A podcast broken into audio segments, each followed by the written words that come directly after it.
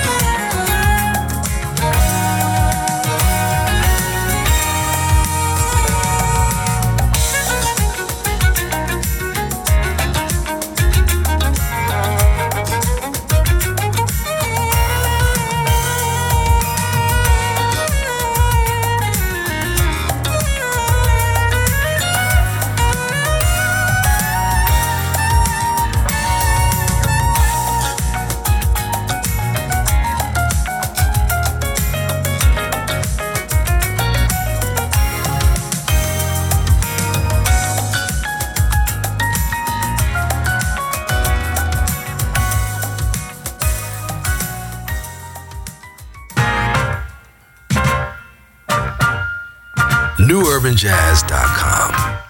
All music, no boundaries.